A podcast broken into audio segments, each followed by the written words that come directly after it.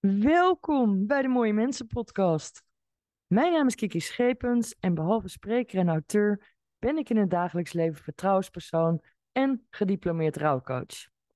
En dit is alweer podcast nummer 78 en het is de laatste van 2023. De titel is Alleen met kerst. En die kun je op verschillende manieren invullen. Of moet je dat juist niet invullen? Daar ga ik het over hebben in deze solo-aflevering. Dus laat aan het eind even weten wat je ervan vindt. Laat je reactie achter en abonneer je even op mijn podcast, zodat je nooit meer een aflevering hoeft te missen.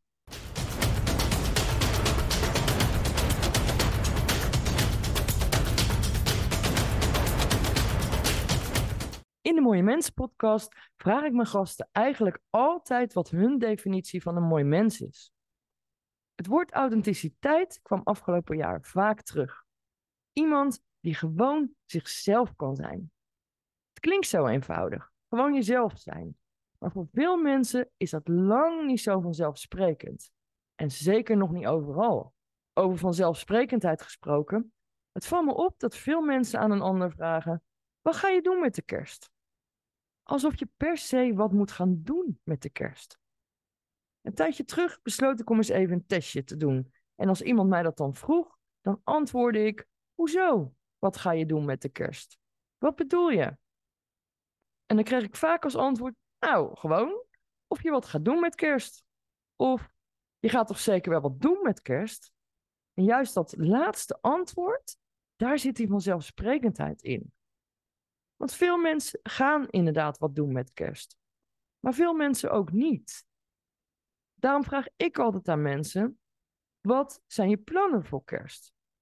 En dan krijg je uiteenlopende antwoorden. Sommigen vieren geen kerst, anderen houden niet van kerst. Maar er zijn ook mensen die helemaal geen zin hebben in de feestdagen. En dat zijn vaak mensen die in een rouwproces zitten of die een dierbare moeten missen. Maar juist door te vragen wat de plannen zijn voor kerst, in plaats van wat ga je doen met kerst, kom je juist vaak tot mooie gesprekken en geef je de ander de ruimte om te antwoorden, zodat je ook echt kunt luisteren naar de ander. En ik merk dat het al heel helpend kan zijn voor iemand. Want wat eens een mooie periode van het jaar was, kan zomaar ineens veranderen in een zwaar rotsblok om tegenaan te hikken. Daar ga ik het zo over hebben, maar met de feestdagen voor de deur vind ik het leuk om eerst even terug te blikken op het afgelopen podcastjaar. Want wat heb ik weer veel mooie mensen mogen interviewen over uiteenlopende onderwerpen, maar wat je toch dit jaar vaak terug hoorde of zag, waren onderwerpen als manipulatie, hoogsensitiviteit en of hoogbegaafdheid. En natuurlijk heb ik ook wat auteurs geïnterviewd over hun boek en een groot aantal solo-afleveringen gemaakt over gaslighting, sextortion en alles wat me bezig hield. En al met al gaat het vooral om de mensen, om mijn gasten. En om de levenslessen die zij hebben geleerd. Om die te willen delen met mijn luisteraars. En daar ben ik mijn gasten dankbaar voor.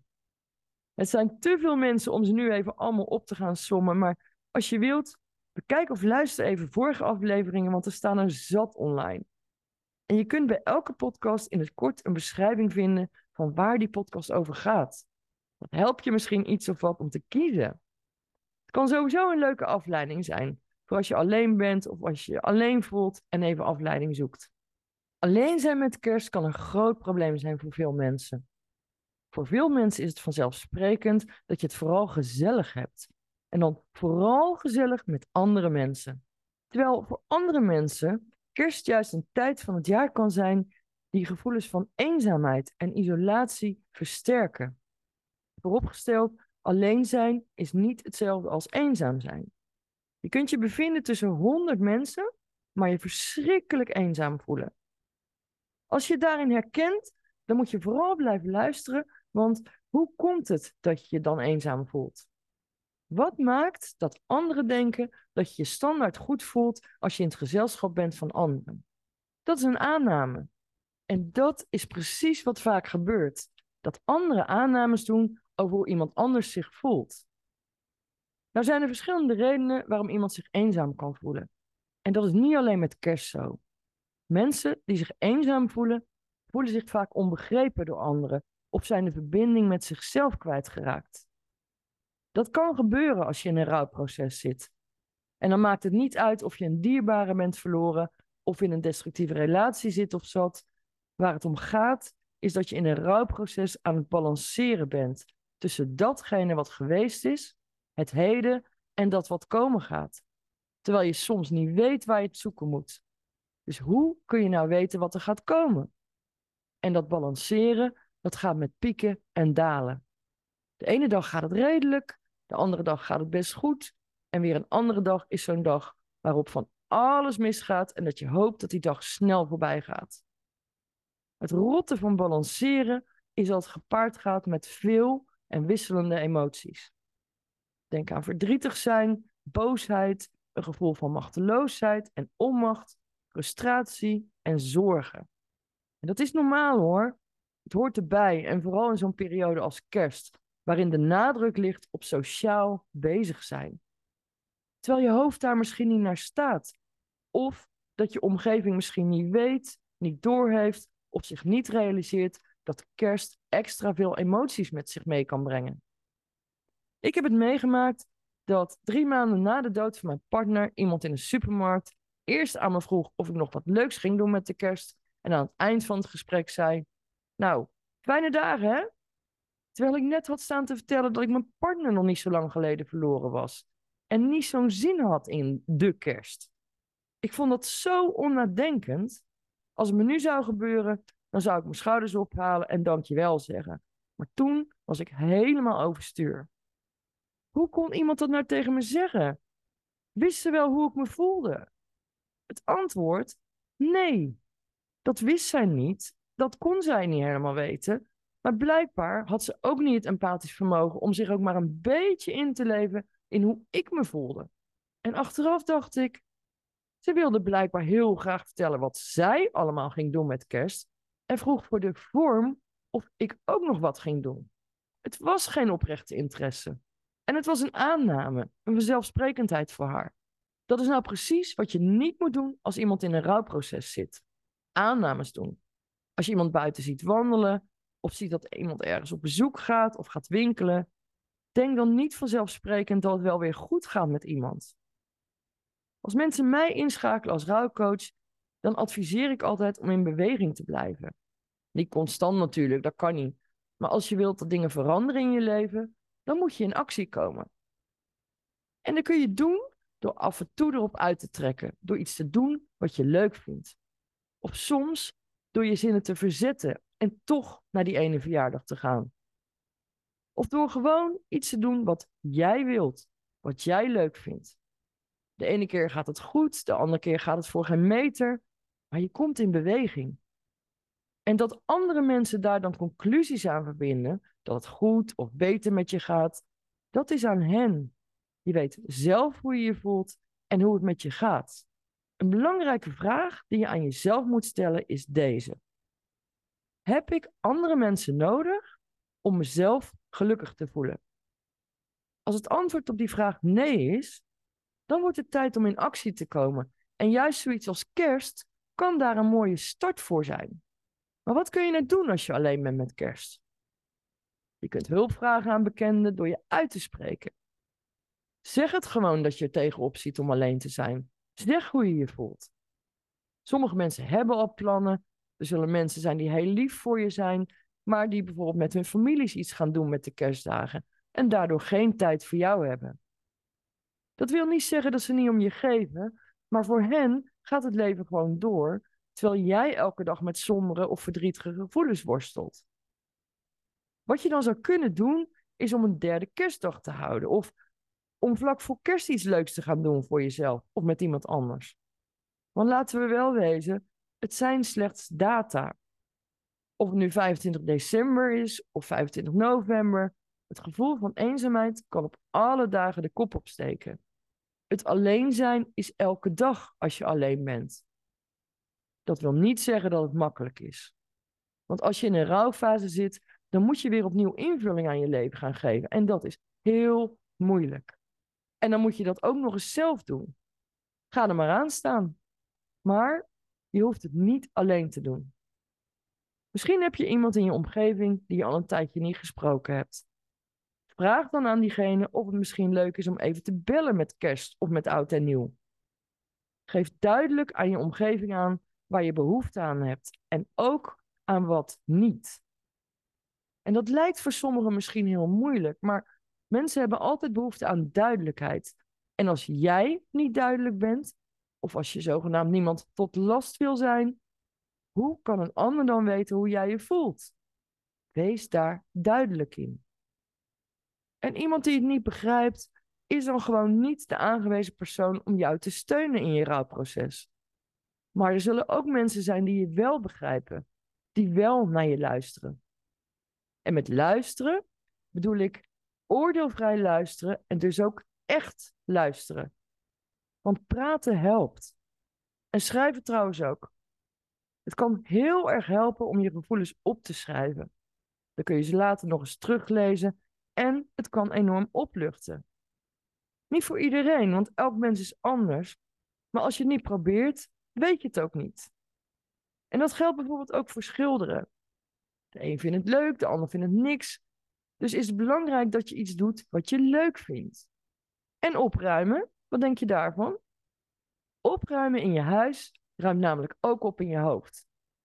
Heb je altijd al die ene kamer willen veranderen of willen opknappen? Dan is kerst misschien wel de juiste periode daarvoor. Hou je van films kijken of lekker Netflixen? Wat weerhoudt je ervan om dat niet te doen? Doe het gewoon. Kom in actie en ondervind. Want alleen door in actie te komen, ga je op een gegeven moment vanzelf ondervinden wat voor jou helpend is. En als je hulp nodig hebt, bedenk dan dat er niks mis mee is om hulp te zoeken. Dat is ook de reden dat mensen naar mij toe komen, om hen bij te staan in een rouwproces. Ik leef ontzettend met je mee. Ik denk met je mee, maar ik sta net wat verder af van alles. En daardoor geeft dat jou de kans om te werken aan je herstel en om de zingeving van je leven terug te vinden. En te behouden.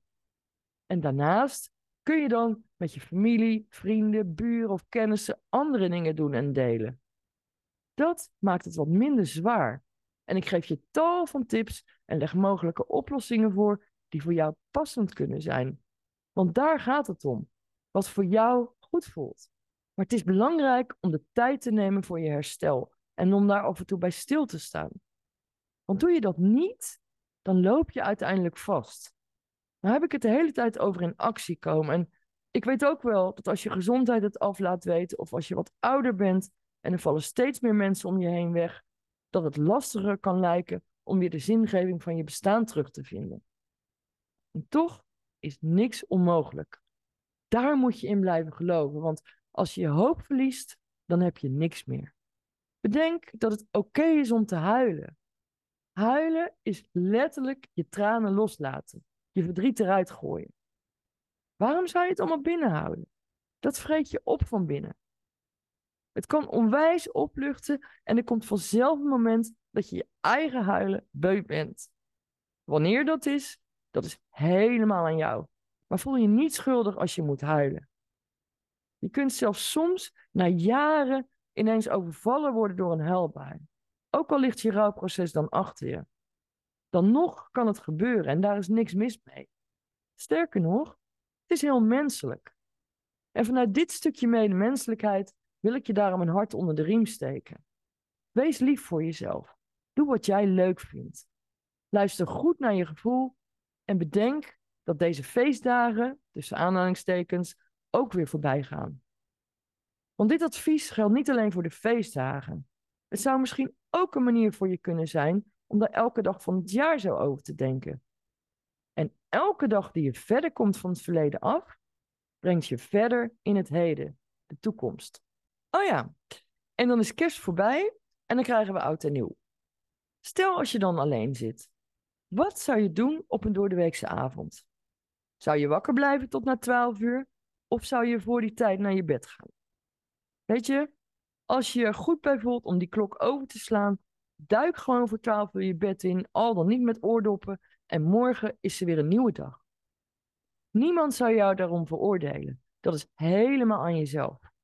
Maar goed, ik ga je daarom geen fijne feestdagen wensen. Ik wens iedereen een warme kerst en een goed en vooral gezond 2024. Volgend jaar ben ik weer terug met podcasts. En als je nou een vraag hebt of een onderwerp een keer besproken wilt hebben, laat het me dan even weten via het contactformulier op mooiemensenpodcast.nl. Natuurlijk ook dank aan alle sponsors en donateurs het afgelopen jaar. Want ik maak mijn podcast gratis, maar zonder sponsors en donateurs zou ik dat niet kunnen doen. Dus als je waardeert wat ik maak, doe dan een kleine donatie als je het kunt missen, want daarmee help je mijn missie uit te dragen. En uh, geef even een like, laat je reactie achter, want daarmee kan mijn podcast groeien, zodat ik steeds meer mensen kan bereiken. Denk je nou na het luisteren van deze podcast, ik zou wel rouwcoaching willen van Kiki? Neem dan even contact met me op. Kijk op mijn website van feach.nl. Dat is feach.nl. Want op mijn website staat een pakket rouwcoaching vermeld voor maar 375 euro. En dat zijn vijf sessies, inclusief een intakegesprek van 90 minuten, waarin ik samen met jou op zoek ga naar wat voor jou de best passende oplossing is. En die coaching, die kan hier bij mij in Schavendeel in de praktijk, maar het kan ook online. En als je het invult, ik laat dan zo spoedig mogelijk van me horen om te kijken wat ik voor jou kan betekenen.